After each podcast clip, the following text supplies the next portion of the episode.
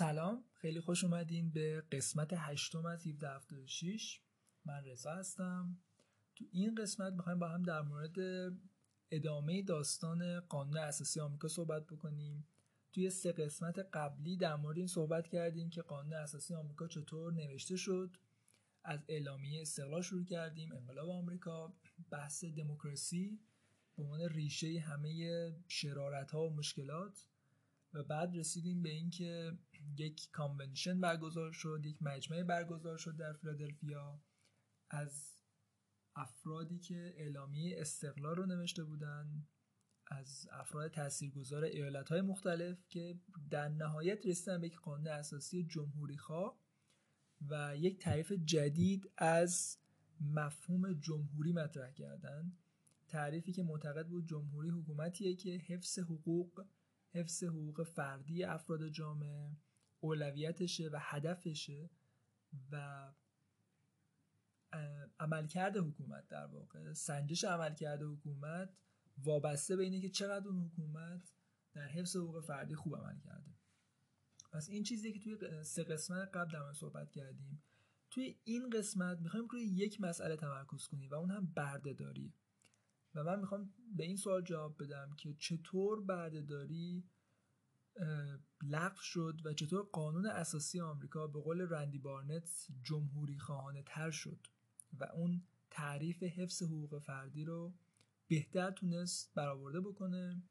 چون به حال مسئله بردهداری خیلی مسئله بزرگیه و وقتی که یک سیستم یک حکومت ادعا می‌کنه که من حقوق فردی رو می‌خوام حفظ بکنم اما میلیون ها نفر سیاه‌پوست به عنوان برده دارن تو اون کشور زندگی می‌کنن خب این نشون, نشون میده که بر هم همون تعریف که گفتیم این حکومت حقوق فردی رو حفظ نکرده پس ناکارآمده پس درست کار نمی‌کنه پس تو این قسمت می‌خوایم بریم, بریم سراغ این که چه اتفاقی افتاد که بردهداری لغو شد و فرایندی که طی شد چی بود.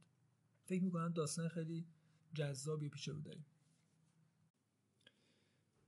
اول باید یکم در مورد ساختار سیاسی آمریکا صحبت کنیم و بدونیم که احزاب اصلی آمریکا چه داستانی دارن. چون بحث بردهداری خیلی به بحث احزاب ربط داره. و برای اینکه بفهمیم بفهمیم که چه مسیری طی شده باید بدونیم که حزبای اصلی آمریکا چطور شکل گرفتن. حزب جمهوری خواه و دموکرات. همونطور که در اپیزود قبلی صحبت کردیم در زمان شکلی آمریکا مفهوم حزب بین بنیانگذاران مفهوم منفی و معادل تفرقه بوده. حزب براشون به معنی آشوب و به هم ریختگی و چند دستگی بوده و نگاه آرمانی که داشتن این بوده که در آمریکا حزبی نباید وجود داشته باشه و حزبی شکل نمی‌گیره. اما به مرور فهمیدن که اشتباه می‌کنن و این نگرش خودشون رو اصلاح کردن واقع بینانه تر مسئله نگاه کردن و به مرور دو حزب و دو گروه شکل گرفت. با تعریف امروز نمیشه گفت که حزب بیشتر یک برچسبی بوده اونطور که رندی بارنت توصیف می‌کنه برای توصیف نگرش افراد. دو نگرش وجود داشته یک گروه خودشون رو فدرالیست می‌دونستن و یک گروه خودشون رو جمهوری خواه می‌دونستن. و مهمترین چیزی که این دو نگرش از هم جدا می‌کرده در زمان شکلی آمریکا این بوده که فدرالیست ها بیشتر به تقویت دولت مرکزی و دولت فدرال تاکید داشتن. در مقابل جمهوری خواهان بیشتر بر قدرت دولت های ایالتی تاکید داشتن و, قدرت و حقوق فردی. و تا جایی که می شده جمهوری خواهان سعی می‌کردن اون محدودیت هایی که قانون اساسی وضع کرده بر دولت فدرال رایت بشه. فدرال، فدرالیستا سعی می‌کردن که قدرت دولت فدرال بیشتر بشه. و چهره شاخص فدرالیستا فردی بود اسم الکساندر همیلتون یک وکیل دست راست جورج واشنگتن و فردی که وزیر خزانه داری بوده در نوشتن مقالات فدرالیست نقش داشته. فرد خیلی مهمی بوده همیلتون.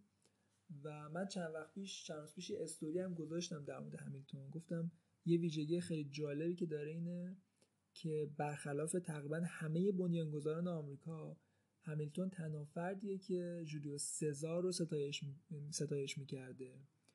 و تفسیرش از داستان جمهوری روم این بوده که سزار قهرمان داستان بوده. در حالی که همه بنیانگذاران آمریکا سزار رو شخصیت منفی می‌دونستن و معتقد بودن که سزار جمهوری روم نابود کرده. و همینطور فردیه که میاد در مجمع قانون اساسی آمریکا پیشنهاد میده که پست ریاست جمهوری باید مادام العمر باشه پست سناتوری باید مادام العمر باشه. و میشه گفت اون نوع تفسیری که از تاریخ روم داشته نگرش و جهانبینی که داشته در عملکردش در انتخاباش در حرفاش هم باستاب داشته. و به سراحت از یک دولت ملی مقتدر حمایت می‌کرده از بانک ملی حمایت می‌کرده. ایده بانک ملی یا بانک مرکزی متعلق به همیلتون بوده.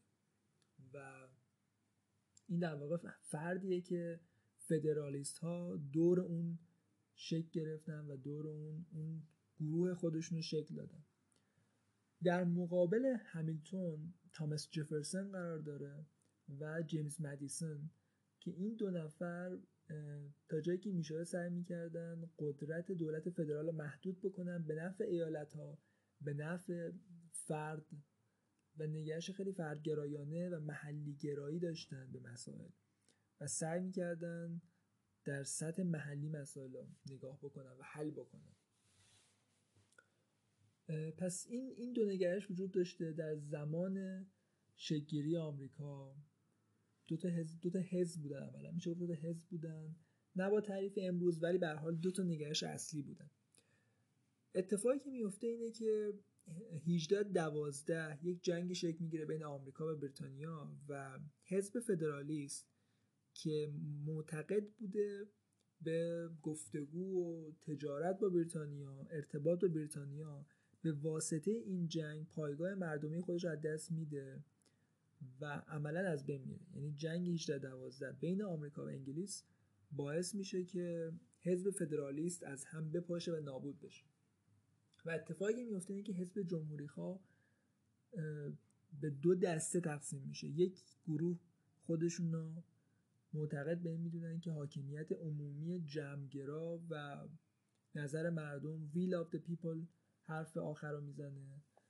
و خودشون دموکرات می‌دونن و یک گروه هم به حزب جدیدالتاسیس ویگ میپیوندن که ویگ اون نگرشیه که به حقوق فردی یا به حقوق natural natural rights یا fundamental rights باور داره حقوق طبیعی یا حقوق fundamental پس این این دو نگرش این دو حزب جدید بعد از فروپاشی حزب فدرالیست شکل می‌گیرن. یک طرف دموکرات ها هستن یک طرف ویگ ها ویک ها میشه گفته جمهوری خواهان امروز به نوعی می‌تونیم بگیم جمهوری خواهان امروز بودن. و حزب دموکرات به واسطه قدرت گرفتن اندرو جکسون و بعد مارتین فن بورن به عنوان رئیس جمهور آمریکا خیلی قدرت می‌گیره. در اوایل قرن 19 هم 1820 1830 40 و نکته خیلی جالبی که وجود داره اینه که مارتین فنبورن رئیس جمهور آمریکا که از اعضای همین حزب دموکرات هم بوده به وضوح از در واقع میشه گفتش افرادی بوده که معتقد بوده به تئوری دموکراتیک. به وضوح در مورد این صحبت می‌کنه که اراده مردم باید حرف آخر باشه در تفسیر قانون اساسی آمریکا.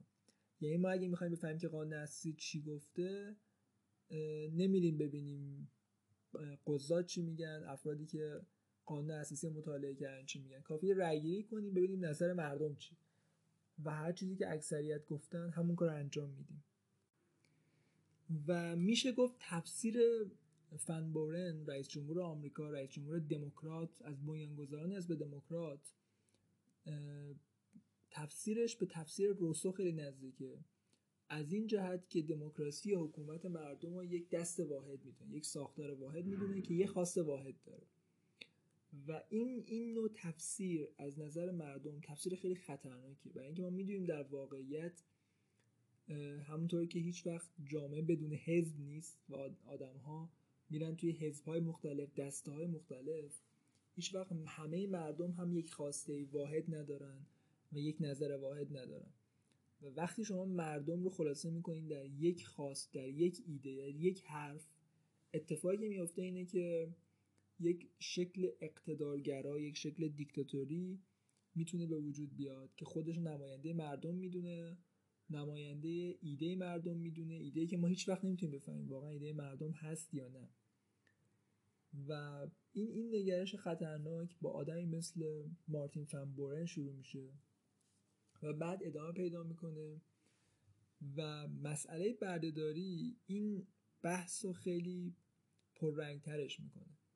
بحث تئوری دموکراتیک یا دموکراسی و تفسیری که از دموکراسی وجود داره سر بردهداری خیلی پررنگتر میشه. در زمان شکلی آمریکا بردهداری به خاطر اینکه با اون اصول اعلامی استقلال با بحث fundamental rights یا natural rights در تضاد بود به عنوان یک عمل غیر عادلانه در نظر گرفته می‌شد و سعی شد که از بین بره. ما می‌دونیم که حتی تامس جفرسون یک قانونی در مجلس ایالت خودش ویرجینیا تصویب می‌کنه سعی می‌کنه تصویب بکنه که برده‌داری رو لغو بکنه. اما خب یک رای کم میاره. و تلاش های مشابه انجام میشه در ایالت های مختلف. اما به مرور کشور دچار یک دوگانگی میشه. و مسئله که اینجا پیش میاد اینه که بردهداری غیر از این که یک یک شیوه زندگی بوده یک سیستم اقتصادی هم بوده.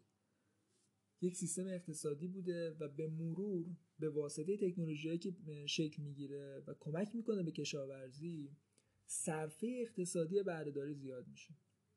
این نکته ما باید بدونیم که ایالت های شمالی آمریکا ایالت هایی که بهشون اون موقع نیو انگلند می‌گفتن به واسطه اینکه مثل نیو همشایر مثل مساچوست به واسطه اینکه به اقیانوس اطلس دسترسی خوبی داشتن به واسطه اینکه به انگلستان نزدیکتر بودن به دنبال تجارت بودن بیشتر و ایالت های جنوبی مثل جورجیا مثل سوت کارولاینا بیشتر به دنبال کشاورزی بودن. و شیوه اقتصاد سیستم اقتصادیشون به متفاوت بوده و دقدقه های متفاوتی هم داشتن. و ایالت های جنوبی از لحاظ اقتصادی به برداری نیاز داشتن برای اینکه کشاورزیشون بهتر کار بکنه و علا رقم اینکه برداری غیر اخلاقی بوده به خاطر صرفه اقتصادی ایالت های جنوبی خیلی روی این مورد حساس بودن و خیلی برشون سخت بوده برای شیوه زندگیشون بوده دیگه سیستم اقتصادیشون بوده. و یه نکته خیلی جالبی که اینجا تو کتاب وجود داره اینه که شیوه های مختلفی برای دفاع از بردهداری وجود داشته. اما یکی از شیوه که خیلی جالبه از بردهداری به عنوان یک شکلی از سوسیالیسم دفاع می‌کنه. و رندی بارنت اینجا این نقل قول میاره از نویسنده به اسم جورج فیتسهیو که من نخوندم آثارش ولی آدم جالبی به نظر میاد که نظرش اینه که بردهداری یه ویژگی خیلی خیلی مثبتی که داره اینه که از تولد تا مرگ از برده محافظت می‌کنه. یعنی این سیستم بردهداری یک سیستم سوسیالیستیه که همه نیازهای فرد رو برطرف می‌کنه در هر سنی در هر جایی هر نیاز داشته باشی برطرف چون شما به حال در خانه یک ارباب داری زندگی می‌کنی و اون ارباب هر چیزی که بخوای بهت میده و تو نیازی که خودت کاری انجام بدی. و این سیستم رو می‌ذاره در مقابل یعنی سیستم بردهداری به عنوان شکلی از سوسیالیسم در مقابل سرمایهداری می‌ذاره و میگه سرمایهداری از انسان بهره کشی می‌کنه انسان برده پول میشه و بردهداری چقدر بهتر از سرمایهداری.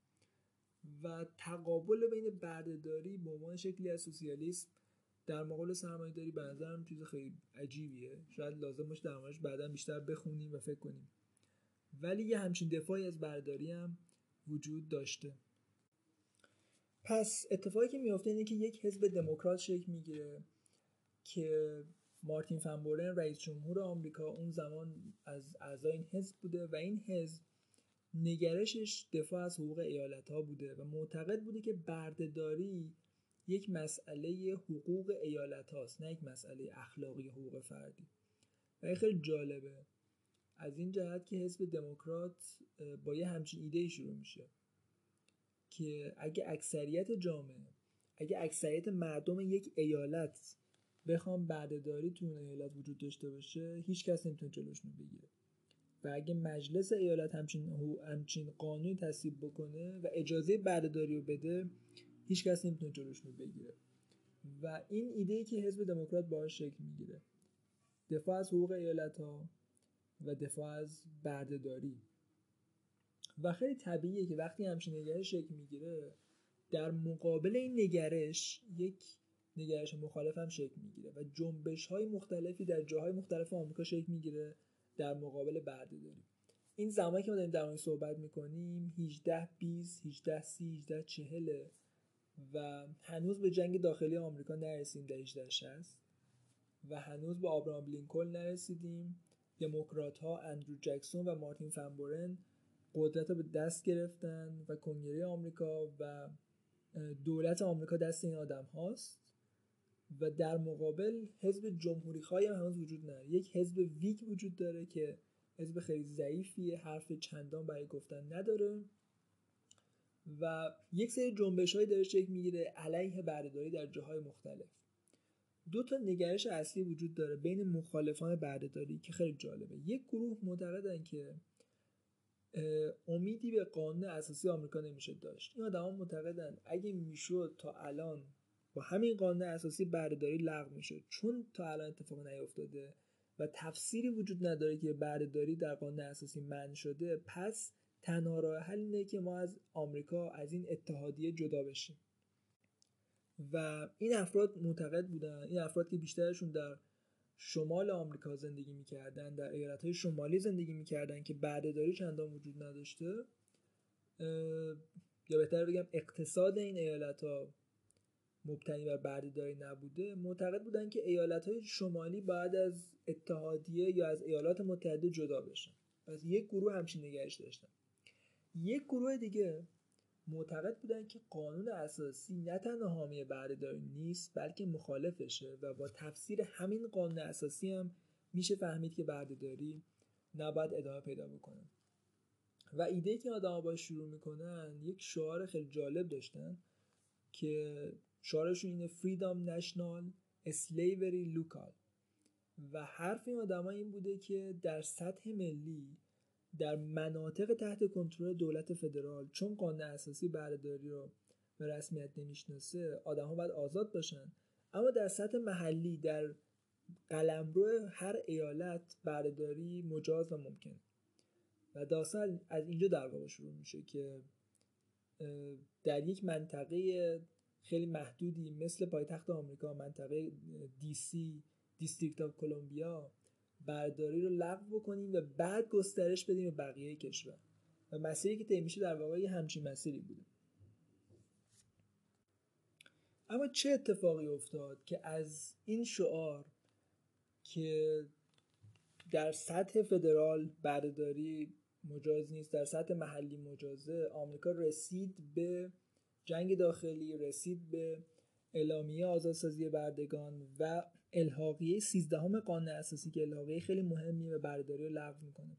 چه مسیری طی شد داستانی که اینجا وجود داره خیلی داستان جالبیه و نتیجه اتفاقه. و یه داستان خیلی دراماتیک هم هستش البته. یک برده یک برده یک برده سیاه‌پوستی به اسم ماتیلدا از یکی از ایالت های جنوبی با ارباب خودش میاد به ایالت اوهایو در شمال آمریکا جایی که بردهداری چندان رواج نداشته. و اتفاقی که میفته اینه که از ارباب خودش می‌خواد بهش اجازه بده که آزادانه زندگی بکنه در اوهایو و بر نگرده به جنوب به عنوان برده. اون ارباب قبول نمی‌کنه و ماتیلدا فرار می‌کنه. فرار می‌کنه و میره به یکی از کمپ هایی که سیاه‌پوستان فراری اونجا بودن در سینسیناتی در ایالت اوهایو. و اتفاقی که میفته اینه که ماتیلدا بر اساس یک قانون به اسم Fugitive Slave Act یا قانون برده های فراری برده فراری دستگیر میشه و به جنوب برگردونده میشه. و یک وکیل ساکن اوهایو به اسم سلمن چیز میره از ماتیلدا در دادگاه حمایت می‌کنه دفاع می‌کنه. و سعی می‌کنه جلوی اینو بگیره که ماتیلدا رو به جنوب برگردونه. اینکه چیز چطور به اینجا می‌رسه خیلی داستان جالبی داره. اتفاقی که میفته اینه که یک خبرنگاری به اسم جیمز برنی از ماتیلدا حمایت می‌کنه اول و ماتیلدا رو به خونه خودش می‌بره. یک سری آدمی که حامی بردهداری بودن حمله می‌کنن به دفتر روزنامه جیمز برنی و سعی می‌کنن اونجا رو به هم بریزن و سلمن چیز اونجا حضور داشته و جلوی آدم رو می‌گیره. به واسطه حالا توانایی جسمی که داشته هیکل تنومندی که داشته جلوی آدم رو می‌گیره و از برنی و روزنامهش دفتر روزنامهش حمایت می‌کنه. و بعد تهدیدش می‌کنن اون حامیان بردهداری آدمای آشوبگر که حساب تو رو می‌رسی به سلمن چیز. و چیز به صورت اتفاقی در نتیجه یک دعوا و یک حرکت شجاعانه که انجام میده متوجه داستان میشه که بحث سر یک برده سیاه‌پوستی اسم ماتیلداس که آقای برنی ازش حمایت کرده در خانه خودش بهش پناه داده و چیس تصمیم می‌گیره که از این فرد دفاع بکنه و به دادگاه بره و نذاره که ماتیلدا رو به جنوب برگردونه. و کاری که چیس انجام میده چون وکیلم بوده اینه که به قانون برده‌داری که گفتم Fugitive Slave Act که در 1793 تصویب شده بود اعتراض می‌کنه رسما و قانون اساسی رو ملاک قرار میده. نکته مهمی که وجود داره اینه که چه جز افرادی بوده که اعتقاد داشته با قانون اساسی آمریکا میشه بردهداری رو لغو کرد فقط نوع تفسیر مهمه.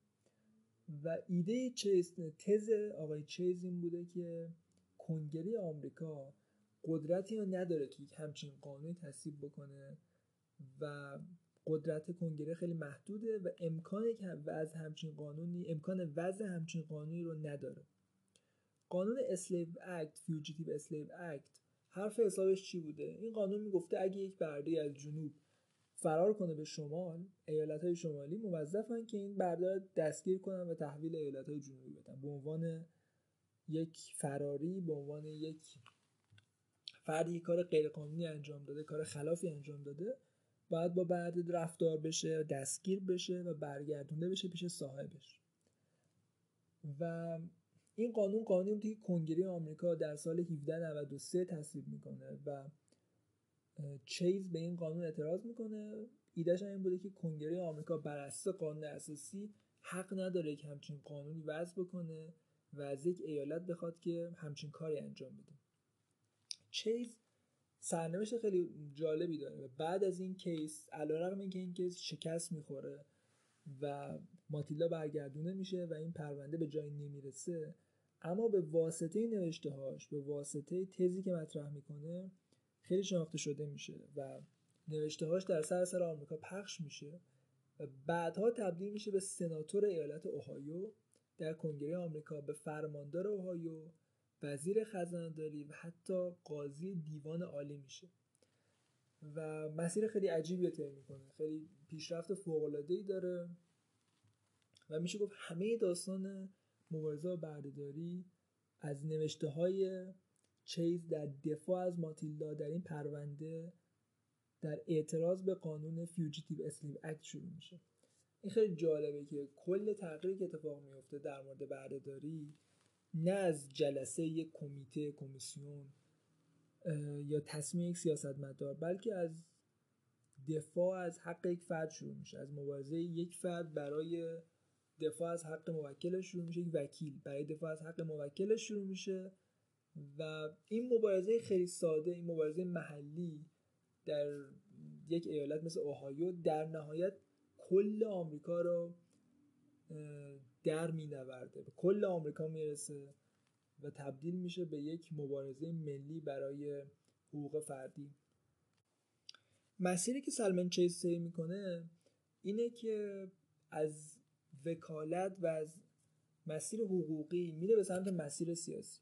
چیز میاد یک حزبی درست می‌کنه به اسم حزب آزادی لیبرتی پارتی یک حزبی که حرف اصلیش مبارزه بردهداری بوده پیام اصلیش جلوگیری از بردهداری بوده و کاری که چیز انجام میده اینه که میاد کاندیداهای هر دو حزب اصلی آمریکا هم حزب دموکرات و هم حزب ویگ که با بردهداری مشکل دارن مخالف بردهداری هستن رو باشون ارتباط برقرار می‌کنه و جذب حزب لیبرتی می‌کنه. و ازشون می‌خواد که برای این حزب رقابت بکنن و به این حزب بپیوندن مسئله که وجود داشته اینه که دغدغه مردم آمریکا اون زمان بیشتر دغدغه اقتصادی بوده و هنوز مسئله بردهداری برای شمالی ها مسئله اخلاقی جدی نبوده که بخوان حزب لیبرتی رو جدی بگیرن. و یک اتفاق مثل یک در واقع تلنگر به جامعه آمریکا که باعث میشه متوجه وخامت اوضاع بشن. و حزب بعدی چیز یعنی حزب فری سویل خاک آزاد آمریکا اقبال عمومی خیلی خوبی پیدا می‌کنه. مردم بهش توجه می‌کنن رأی می‌گیره و سلمن چیز وارد سنای آمریکا میشه از اوهایو به عنوان نماینده این حزب. و در نهایت همین حزب فری سویل به حزب جمهوری خواه میپیونده و اون حزب شکل میده. اما اون اتفاقی که باعث شد بردهداری خیلی پررنگ بشه در جامعه آمریکا برمیگرده به ایالت شدن کانزاس و نبراسکا. اگه یادتون باشه تو قسمت قبلی گفتم که هر وقت یه ایالتی می‌خواست به اتحادیه آمریکا بپیونده اولین سوالی که مطرح می‌شد این بود که آیا این ایالت باید جز ایالت های باشه یا جز ایالت های مخالف بردهداری؟ و علتش هم این بود که توازن قوا در کنگره آمریکا برابر بود. و اگه یکی از دو حزب می‌تونست قدرت یکی از دو نگرش می‌تونست قدرت رو به دست بگیره این توازن به هم می‌خورد. و هر دو طرف سعی می‌کردن که به هم مدارا بکنن. اما وقتی کانزاس و نبراسکا می‌خواستن وارد اتحادیه بشن اتفاقی که افتاد این بود که دموکرات ها پیشنهاد دادن که رأی مردم نظر مردم مشخص بکنه که این دو ایالت باید چطوری باشه. و این خیلی جالبه که ایده دموکرات این بوده که این این همون حاکمیت عمومیه. یعنی وقتی میگیم حاکمیت عمومی حاکمیت مردمی از لحاظ دموکرات یعنی اینکه حتی در مورد بردهداری هم رأیگیری بکنیم. و اگه مردم گفتن که بردهداری در ایالت ما مجازه پس بردهداری مجازه و ممکنه. و این نگرش و نوت که دموکرات توی سنا می‌کنن و جوابی که چیز میده خیلی وایرال میشه و خیلی شنیده میشه در جامعه آمریکا. و این سوال ایجاد میشه که آیا حاکمیت عمومی آیا دموکراسی به این معنیه که دموکراتا میگن؟ یعنی اکثریت مردم می‌تونن تعیین بکنن که بردهداری مجاز ممکنه یا نه؟ و سلمن چیز توی یک نطق معروفی که در سنای آمریکا داره به سراحت این سوال مطرح می‌کنه که آیا این تعریف از دموکراسی این این همون دکتریان حقوق برابره آیا این عدالته؟ و این تعریف از این تعریف از دموکراسی به چالش می‌کشه که چرا ما باید سر همچین مسئله ای رأی گیری بکنیم؟ اتفاقی که میفته اینه که بعد از قضیه ایالت شدن کانزاس و نبراسکا. حزب ویگ که قرار بود پاسخگوی خواست آدمهایی باشه که حقوق فردی براشون اهمیت داشت به خاطر ضعفش از بین میره و از هم میپاشه و حزب ویگ هم مثل, مثل حزب فدرالیست به تاریخ میپیونده و از دل مبارزه سلمن چیز آدمهایی مثل چیز برای حقوق برده ها یک حزب جدید شکل می‌گیره به اسم حزب جمهوری خواه که بخشی از آدمایی که به این حزب میپیوندن متعلق هستن به همون حزب فری سویل خاک آزاد که سلمن چیز رو انداخته بود. و در نهایت نماینده حزب جمهوری خواه یعنی آبراهام لینکلن به عنوان رئیس جمهور رئیس جمهور آمریکا انتخاب میشه در رقابت با همین آقای سلمن چیز که در نهایت لینکلن برنده میشه اون رقابت ها رئیس جمهور آمریکا میشه. اتفاقی که میفته اینه که این اختلاف در نهایت به یک جنگ ختم میشه. جنگ داخلی آمریکا بین ایالت های شمالی و ایالت های جنوبی. جنگی که خیلی اینطوری تفسیرش می‌کنن که بین سر بردهداری بوده بین موافقان و مخالفان بردهداری بوده. اما بعد این در نظر بگیریم که بحث بیشتر از اینکه بر...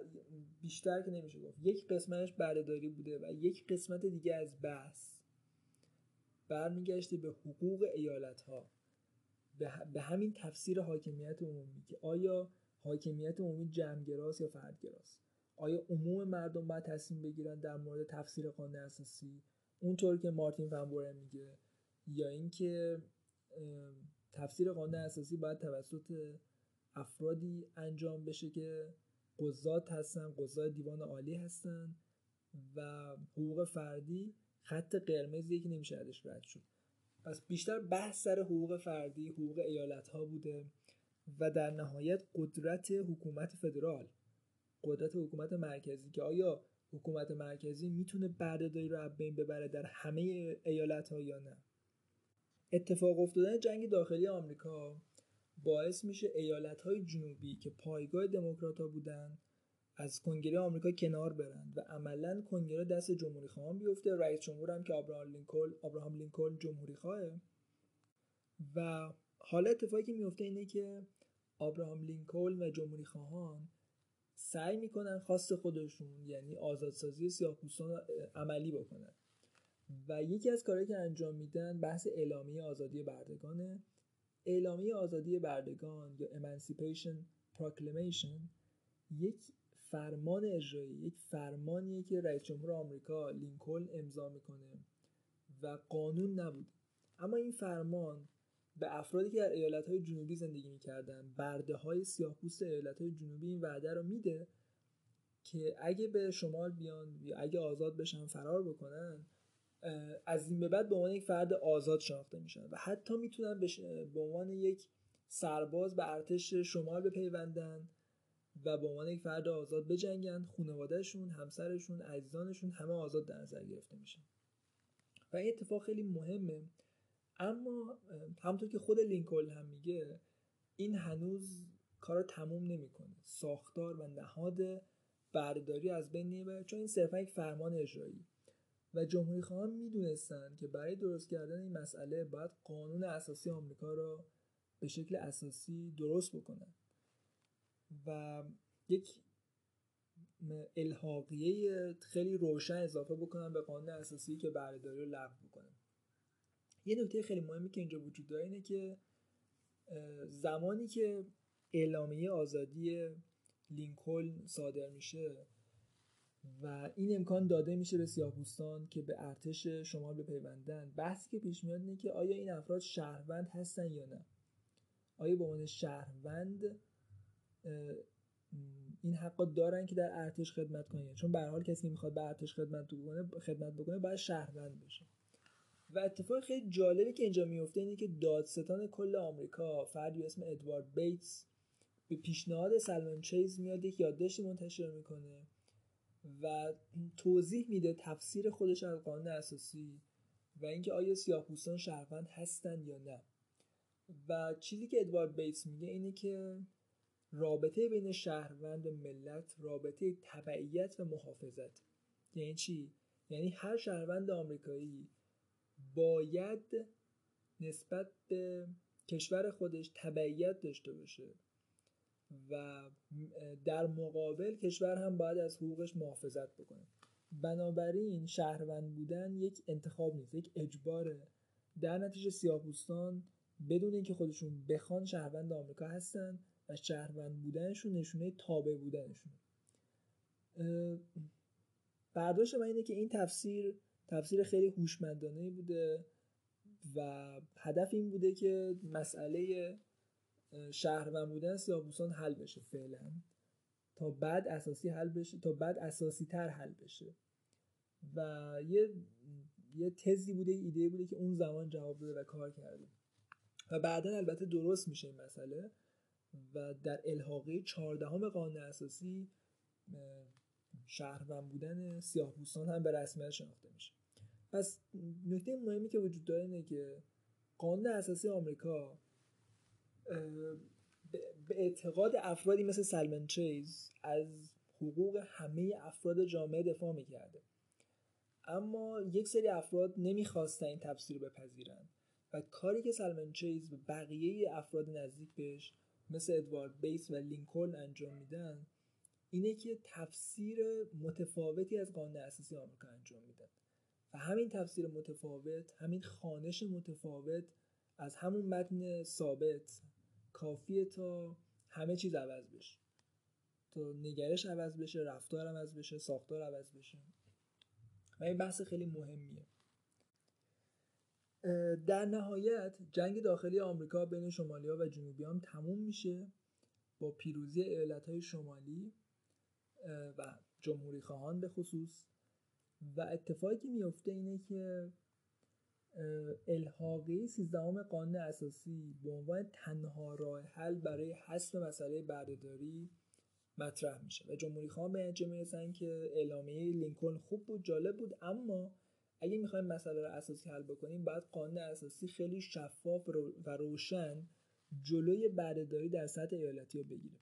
اگه قرار بشه هر مجلس ایالتی هر زمان قانون تصویب بکنه که اون قانون بگه بردهداری مجازه این مبارزه تا ابد ادامه داره. برای اینکه این مسئله حل بشه باید قانون اساسی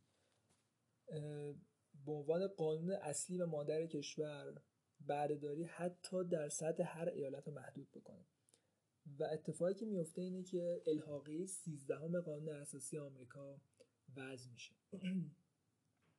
و توی این اعلامیه به سراحت بردهداری در آمریکا در همه آمریکا لغو میشه و امکان کسب و کار کردن به همه افراد جامعه بدون توجه به نژادشون داده میشه. اینکه چرا کسب و کار چرا حقوق اقتصادی اینقدر پررنگ بوده بحث مهمی که باید بهش بپردازیم. اما چیزی که وجود داره اینه که بعد از اینکه الحاقیه سیزدهم قانون اساسی تصویب میشه و بردهداری لغو میشه و جنگ داخلی تموم میشه باز مسئله تموم نمیشه این راحتی. باز هم ایالت های جنوبی به صورت قانونی و فراقانونی برای سیاه پوستان مجازات در نظر می گرفتن حتی برای سفید پوستانی که جمهوری خواه بودن هم ایالت های جنوبی تبعیض قائل بودن و این بیقانونی ها و ظلم ها ادامه داره. تا اینکه جمهوری خواهان در کنگره تصمیم می‌گیرن دوباره در سطح ملی مسئله رو حل بکنن. و کاری که انجام میدن اینه که یک قانونی به اسم سیویل رایت اکت یا قانون حقوق مدنی تصویب می‌کنن سعی می‌کنن تصویب بکنن که این قانون حقوق مدنی حقوق هر فرد جامعه چه سفید پوست چه سیاه پوست رو برابر می‌دونه. پس یک گام میرن جلوتر. از بردهداری لغو بردهداری می‌رسن به اینکه حقوق سیاه و سفید برابر. و وقتی متن قانون, قانون رو می‌خونیم به چیزی که می‌رسیم اینه که خیلی تاکید کرده روی خرید فروش اجاره تملک تملک دارایی. علت اینکه روی حقوق اقتصادی آزادی اقتصادی اینقدر تاکید شده از نظر رندی بارنت اینه که زبانی که استفاده شده تئوری که استفاده شده از همون تئوری نچرال رایتس یا حقوق طبیعی میاد و در حقوق طبیعی چیزی که خیلی مهمه حق مالکیته حق مالکیت بر خود حق مالکیت بر آزادی های خود بر دارایی های خود و چون نگرش از همون حقوق طبیعی شروع میشه چون تئوری همون تئوریه برای همین روی بحث حقوق اقتصادی یا آزادی اقتصادی سیاه‌پوستا خیلی تاکید میشه در قانون مدنی 1886 اما بعد از اینکه آبراهام لینکلن ترور میشه جانشین لینکلن یک فرد دموکرات بوده به اسم اندرو جانسون که اندرو جانسون این قانون حقوق مدنی رو وتو می‌کنه. خیلی جالبه که جانسون دموکرات حقوق مدنی رو وتو می‌کنه و باز استدلالش همون استدلال سابقه که حالا که بردهداری لغو شده برابری سیاه و سفیدها را بذاریم عهده ایالت ها خود ایالت ها تصمیم بگیرن که می‌خوان چیکار بکنن. و ایدهش این بوده که دولت فدرال نباید در سیاست و اقتصاد ایالت ها دخالت کنه. البته این, این, این قسمت حرف منطقی به که دولت فدرال نباید شیوه زندگی مردم ایالت ها رو به هم بزنه مختل بکنه. اما یک یک حالتی وجود داره که میشه گفت استثناء و اون زمانی که حقوق فردی داره پایمال میشه. هرچند سنجشی و فهمیدن این شاید راحت نباشه. اما در مورد بردهداری یا برابری حقوق سیاه و سفید یا هر انسانی به هر نژادی این فکر می‌کنم حداقل جای تعمل داره جای فکر کردن داره. که آیا دولت فدرال باید اینجا دخالت بکنه در شیوه زندگی مردم ایالت یا نه برای اینکه حقوق فردی حفظ بشه یا نباید دخالت بکنه؟ و این سوال مهمیه که اندرو جانسون به بهونه یا حالا با این دلیل این قانون حقوق مدنی رو وتو می‌کنه. و جمهوری خواهان وتوی رئیس جمهور رو وتو می‌کنن در کنگره و برای اینکه مطمئن بشن این مسئله حقوق جدی گرفته میشه میان حتی الحاقه 14 رو تصویب می‌کنن. و الحاقه 14 قانون اساسی آمریکا بحث شهروندی رو برای همیشه حل می‌کنه. و به سراحت میگه که هر فردی که در آمریکا به دنیا میاد بدون توجه به اینکه چه رنگ پوستی داره چه نژادی داره شهروند آمریکاست و هیچ ایالتی نمی‌تونه حق حقوق این فرد ضایع بکنه. حقوق و مزایایی که به عنوان شهروند آمریکا داره باید حفظ بشه. و این دو الحاقیه یعنی الحاقیه 13 هم که بردهداری رو لغو کرد و الحاقیه 14 هم که شهروندی آمریکا رو به همه افراد میده حقوق شهروندی به همه میده از نتایج این حزب جمهوری خواه جدید اونطور که رندی بارنت بهش اشاره می‌کنه. اما هنوز مسائلی وجود داره. با اینکه بردهداری لغو میشه اما حقوق حق رأی سیاه‌پوستان مسئله که بعدها حل میشه.